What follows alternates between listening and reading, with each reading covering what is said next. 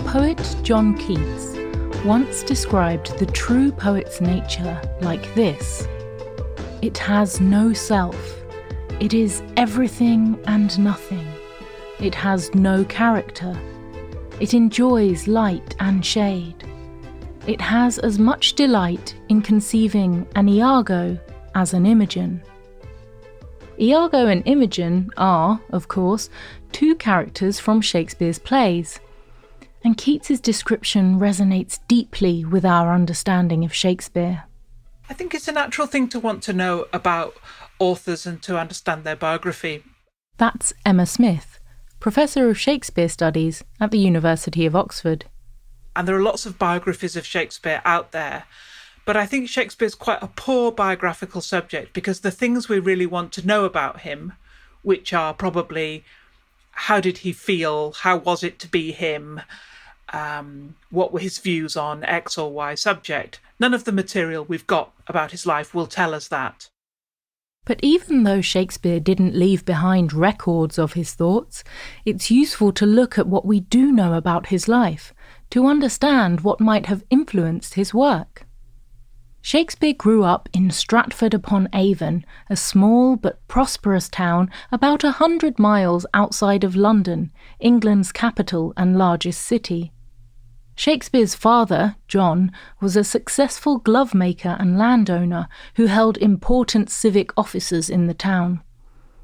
William Shakespeare was baptized in Stratford on the 26th of April 1564, indicating that he had been born a few days before. So today, people around the world traditionally celebrate his birthday on the 23rd of April. In 1582, when Shakespeare was 18, he married a local woman named Anne Hathaway. She gave birth to their first child, Susanna, in 1583, and to twins named Hamnet and Judith in 1585.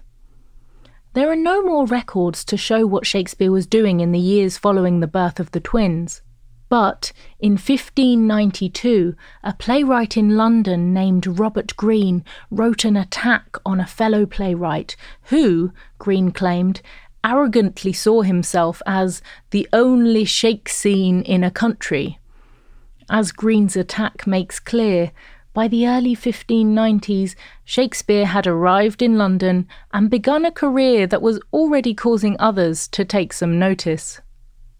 Scholars date the composition of Shakespeare's earliest plays between 1589 and 1591. These first plays were comedies. They were followed by a three part drama from English history depicting the War of the Roses. And in 1594, Shakespeare joined an acting company called the Lord Chamberlain's Men. Shakespeare is unusual in uh, the organisation of his work from pretty early on, from the 1590s onwards, he seems to have been, um, he seems to have written for a single company, the Lord Chamberlain's Men, uh, with whom uh, he had a, a, a, kind of share, what was called a sharer's or a shareholder's responsibility. He has a stake in the company. He writes only for that company, and he probably writes on average two plays for them a year. Um, most other playwrights of this period are much more like freelancers. They pitch a play or an idea for a play or a scene, perhaps, to a theatre company, and then the company says, Yeah, work it up for us, we want it. So, someone like Ben Jonson uh, or, or Marlowe uh, or John Marston uh, or Thomas Middleton, these are all playwrights who uh, spread themselves about writing for different kinds of companies and theatres, whereas Shakespeare writes for one company. Together, Shakespeare and the Lord Chamberlain's men did extremely well. Shakespeare's plays were popular both on stage and in print. His poetry also sold well. Shakespeare eventually earned enough to buy property in Stratford and to pay the fees for his father to acquire a coat of arms the mark of a gentleman. And the Lord Chamberlain's men earned enough to build a new theatre called the Globe on the south bank of London's River Thames in 1599. When James I took the throne in 1603, he became the patron of the company, which was renamed the King's Men. Around 1611, Shakespeare started a gradual retirement from full time work and returned to Stratford, where his daughters lived with their husbands and children. His son, Hamnet, had died in 1596. He continued to collaborate with the playwright John Fletcher, who succeeded him as resident playwright with the King's Men. He died on the 23rd of April 1616 and was buried in Holy Trinity Church in Stratford. His will has excited a lot of speculation among scholars, especially about what he meant when he left his wife Anne his second best bed. But Shakespeare's real legacy was something he never saw. In 1623, a monumental volume was published that contained nearly all the plays that he ever wrote. This volume was titled Mr. William Shakespeare's Comedies, Histories, and Tragedies, but it is more commonly known today as the First Folio. We'll discuss it a little bit more in the next episode. Even though the folio loudly announced Shakespeare's name, some people have questioned whether William Shakespeare, the glovemaker's son born and deceased in Stratford upon Avon, was really the author of the plays inside the book. These anti Stratfordians don't believe that a middle class, small town man who apparently never attended university could have written works with such a range of characters, places, and subjects, and in such brilliant poetic language. And in some ways, the whole uh, doubt about whether Shakespeare wrote his plays, the so called authorship controversy, is a problem of biography. Uh, there was no question about whether Shakespeare wrote Shakespeare until the 19th century. And not coincidentally, the 19th century was the great age of Shakespearean biography. The anti Stratfordians suggest that the author of the plays must have been someone with a more exotic biography, someone educated and powerful, such as Francis Bacon, the Attorney General and Lord Chancellor of England, or the Earl of Oxford or Southampton, or perhaps even Queen Elizabeth herself. Shakespeare's enormous prestige, combined with very limited biographical information, makes it tempting to speculate. But today, the speculation isn't really taken seriously. And it's been a very energetic um, uh, debate ever since, although debate might be putting it a bit strongly because really almost no professional Shakespeare scholar entertains any doubt at all about whether Shakespeare wrote Shakespeare.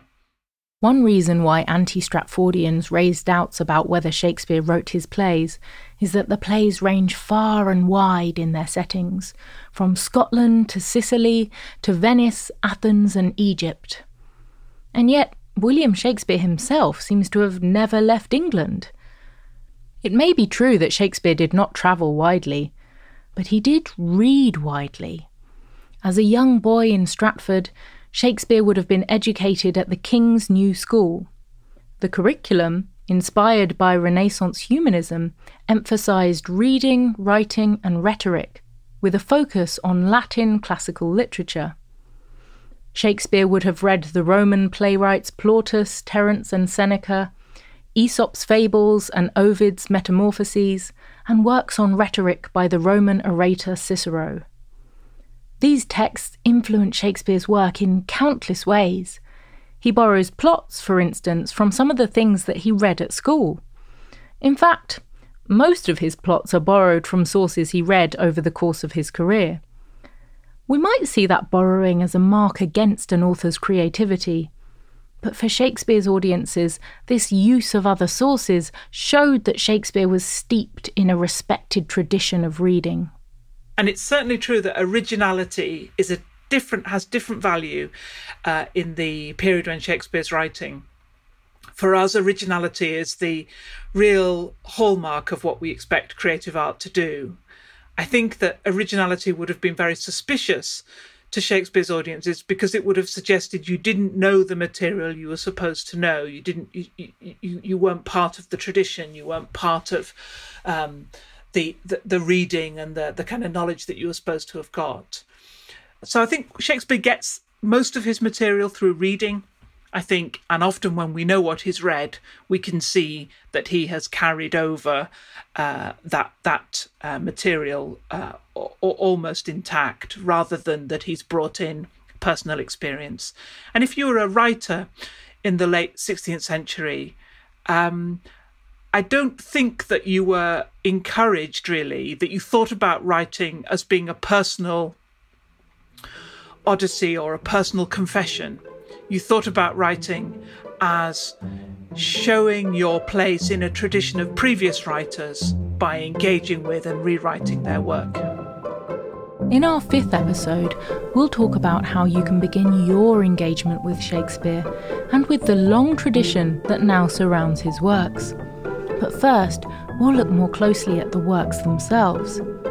In the next episode, we'll explore the shape of Shakespeare's career, looking at what kinds of plays he wrote and seeing how the plays made their way from the original manuscripts to the book you hold in your hands today.